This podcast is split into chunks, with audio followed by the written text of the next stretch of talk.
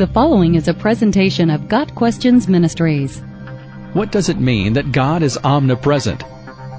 The prefix omni comes from the Latin meaning all. So to say that God is omnipresent is to say that God is present everywhere. In many religions, God is regarded as omnipresent, whereas in both Judaism and Christianity, this view is further subdivided into the transcendence and immanence of God. Although God is not totally immersed in the fabric of creation, pantheism, He is present everywhere at all times. God's presence is continuous throughout all of creation, though it may not be revealed in the same way at the same time to people everywhere.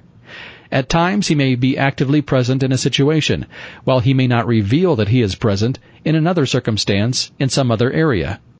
The Bible reveals that God can be both present to a person in a manifest manner, Isaiah 57 verse 15, and present in every situation in all of creation at any given time, Psalm 33 verses 13 and 14.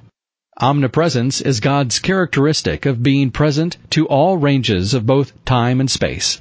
Although God is present in all time and space, God is not locally limited to any time or space. God is everywhere and in every now.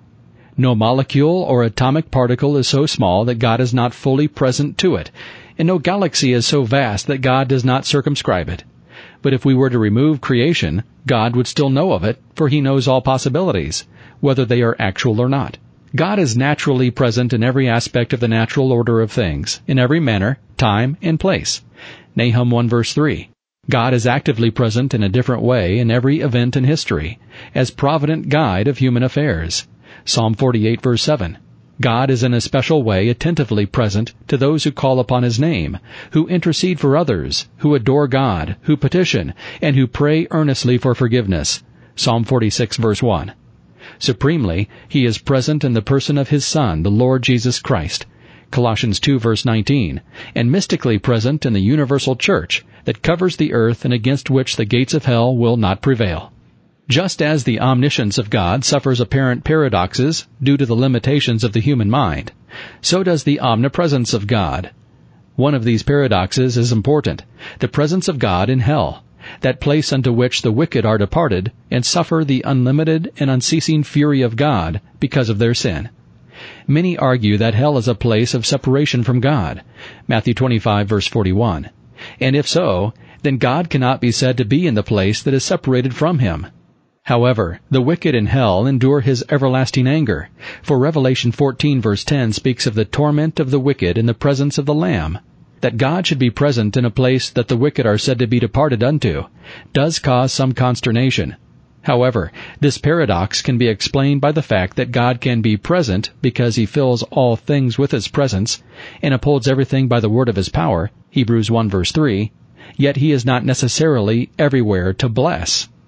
Just as God is sometimes separated from his children because of sin, Isaiah 52 verse 9, and he is far from the wicked, Proverbs 15 verse 29, and orders the godless subjects of darkness to depart at the end of time to a place of eternal punishment. God is still there in the midst. He knows what those souls suffer who are now in hell. He knows their anguish, their cries for respite, their tears and grief for the eternal state that they find themselves in. He is there in every way as a perpetual reminder to them of their sin, which has created a chasm from every blessing that might be otherwise granted. He is there in every way but he displays no attribute other than his wrath. Likewise, he will also be in heaven, manifesting every blessing that we cannot even begin to comprehend here. He will be displaying his manifold blessing, his manifold love, and his manifold kindness, indeed everything other than his wrath. The omnipresence of God should serve to remind us that we cannot hide from God when we have sinned. Psalm 139 verses 11 and 12. Yet we can return to God in repentance and faith without even having to move. Isaiah 57 verse 16. Got Questions Ministry seeks to glorify the Lord Jesus Christ by providing biblical answers to today's questions. Online at GotQuestions.org.